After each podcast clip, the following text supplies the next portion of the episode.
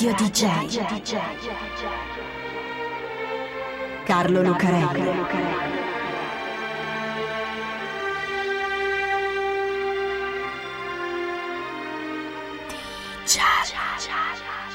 Carlo Lucarelli presenta Di Giallo, il radiodramma di Radio DJ. Salve a tutti, siete su Radio DJ, questo è Di Giallo e io sono Carlo Lucarelli qui assieme a Fabio B per raccontarvi un'altra delle nostre strane, misteriose e incredibili storie. Questa è ancora la storia di un bandito, ma un bandito molto particolare, di quelli che un po' ci piacciono anche se stanno dalla parte del crimine, dove non ci dovrebbe stare nessuno. Ecco, lui, Willie Sutton, è un tipo così, uno strano bandito che nonostante tutto proprio non ci riesce ad essere antipatico. Mettiamoci la scena come in un film, come se fosse una sceneggiatura. Interno, gioielleria, giorno. Siamo al 164 di Jamaica Street, nel quartiere dei Queens a New York. È la mattina del 22 marzo 1930.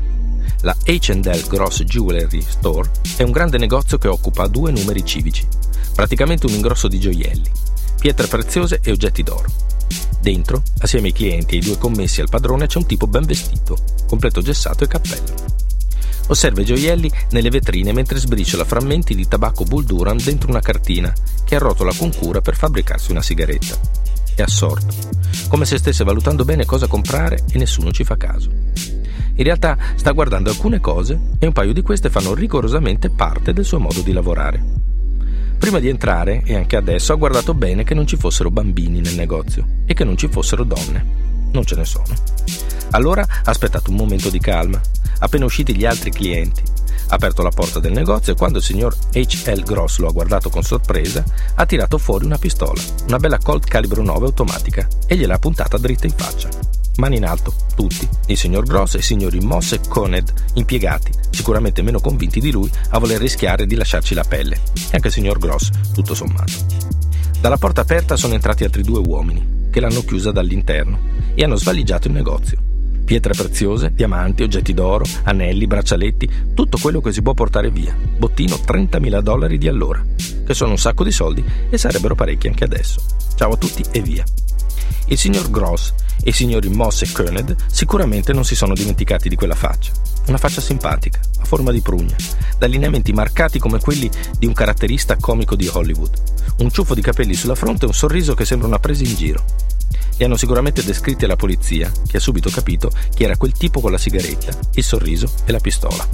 William Francis Sutton, detto Willy, il rapinatore. Se lo avessero saputo e se lo avessero conosciuto meglio, quel signore con la pistola, forse il signor Gross e i signori Moss e Koenig avrebbero reagito. Il signor Gross sicuramente, visto che era il padrone. Perché avrebbero conosciuto anche la terza cosa che faceva rigorosamente parte del suo modo di lavorare. Non avere dentro il caricatore della pistola neanche un colpo scarica, per non correre il rischio, come dirà in seguito, che qualcuno si faccia male.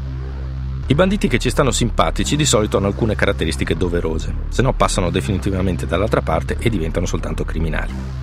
La prima è quella di essere una specie di Robin Hood, cioè di rubare ai ricchi, o meglio, di non rubare ai poveri. Non è che sia bello neanche rubare ai ricchi, per carità è un crimine, naturalmente non va bene, tutto quello che volete, ma rubare ai poveracci sarebbe proprio intollerabile. Diabolic, per esempio, funziona così. La seconda è che non si faccia male a nessuno. Nei film, per esempio, se a fare il rapinatore o il ladro c'è George Clooney, ma non quello di Dal tramonto all'alba, che è un pulp di Tarantino, quello della saga di Ocean Eleven, dove ci sono una serie di belloni e simpatici che devono essere buoni per forza. Ecco, funziona se invece di essere un sanguinario sparatutto è un genio del furto con destrezza, organizzato fino nei minimi particolari e, appunto, senza che si faccia male nessuno.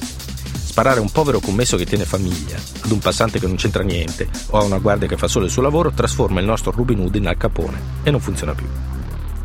La terza caratteristica, facoltativa ma importante, è che in qualche modo il nostro rapinatore sia un perdente. Forse per rimettere a posto le cose con la morale, forse perché in effetti chi è più sfortunato, più ribelle contro qualcosa di più forte, più vicino a noi che non siamo superuomini ma gente più che comune, ecco fa sempre più tenerezza e quindi è più simpatico. Conta per i personaggi della fantasia, ma soprattutto conta per quelli della realtà, per cui sono più difficili le correzioni di sceneggiatura. Ecco, Willie Sutton è così. Rapina gioiellerie, banche, grandi negozi, compagnie di assicurazioni. Quando lo fa sta attento che non ci siano donne o bambini E se ci sono, e se un bambino fa la faccia spaventata, una donna comincia a piangere o a strillare, lui molla tutto e se ne va. Certo va in giro armato, perché dice non si rapina una banca solo con il fascino e la cortesia e, dice anche, puoi ottenere di più con una parola gentile e una pistola piuttosto che con una parola gentile e basta. Ma in ogni caso il caricatore della pistola che punta o la rotella del mitra Thompson che imbraccia sono sempre rigorosamente vuoti.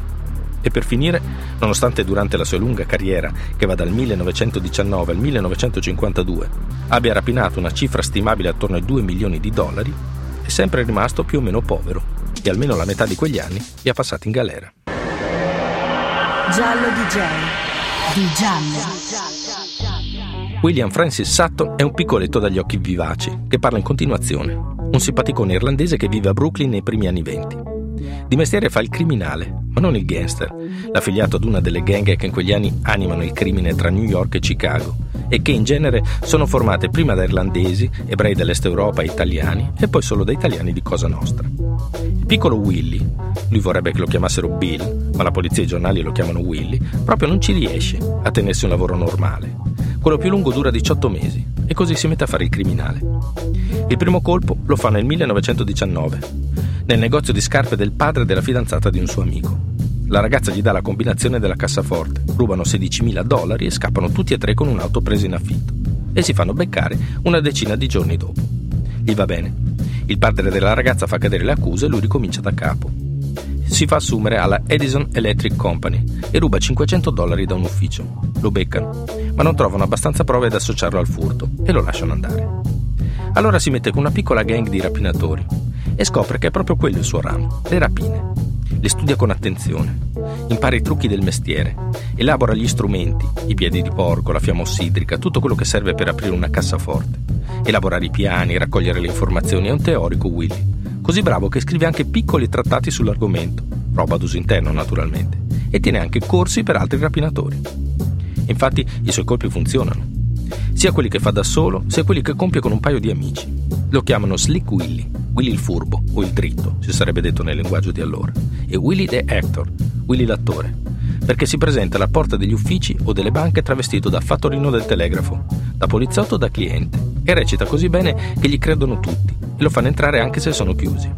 Oppure entra dal pavimento, da un tunnel scavato nel muro o dal lucernario, come fa con la Corn Exchange Bank di Filadelfia, che aveva già rapinato qualche mese prima nella sede di New York.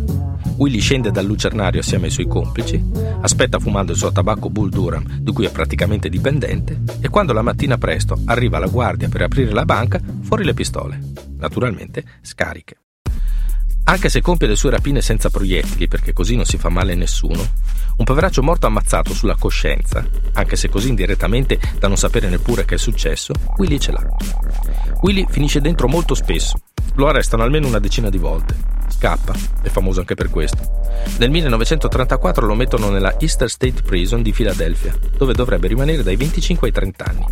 Ma lui si fa una pistola finta con il sapone, prende in ostaggio una guardia e gli fa tenere la scala mentre scavalca il muro.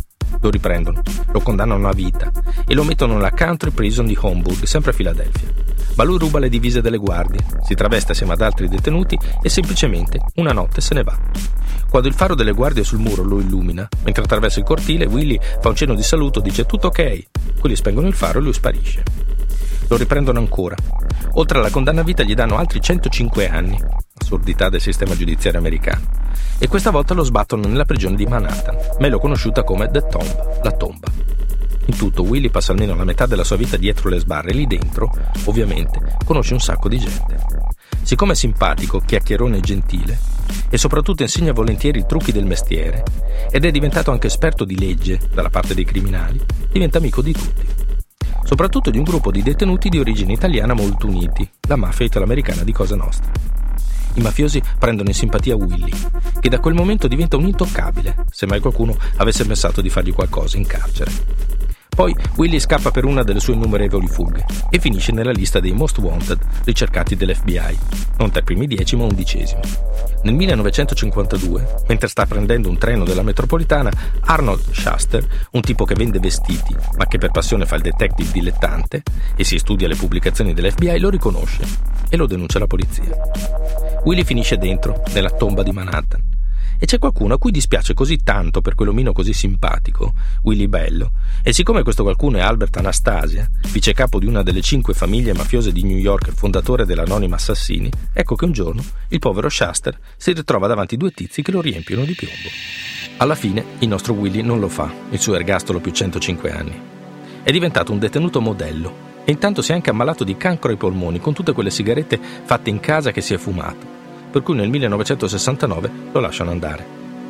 Passa il resto della sua vita tranquillo, rilasciando interviste e fondando una legge fondamentale per lo studio della medicina, The Sutton Law, la legge di Sutton la chiamano. Deriva da una frase che gli è stata attribuita, come risposta ad un giornalista che chiedeva perché rapinava le banche. Perché i soldi sono nelle banche, avrebbe risposto Willy. E questo viene preso come un principio fondamentale della diagnostica, insegnato anche nelle università. Prima di tutto, pensare alla cosa più ovvia. Ma questo Willy non l'ha mai detto. Non avrei risposto così, ha detto un'altra volta in un'altra intervista.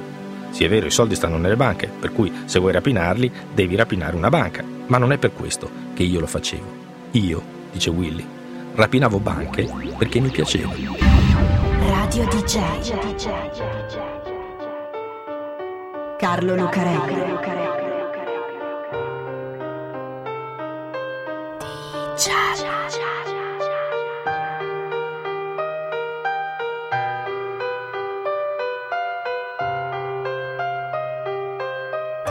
cha cha cha.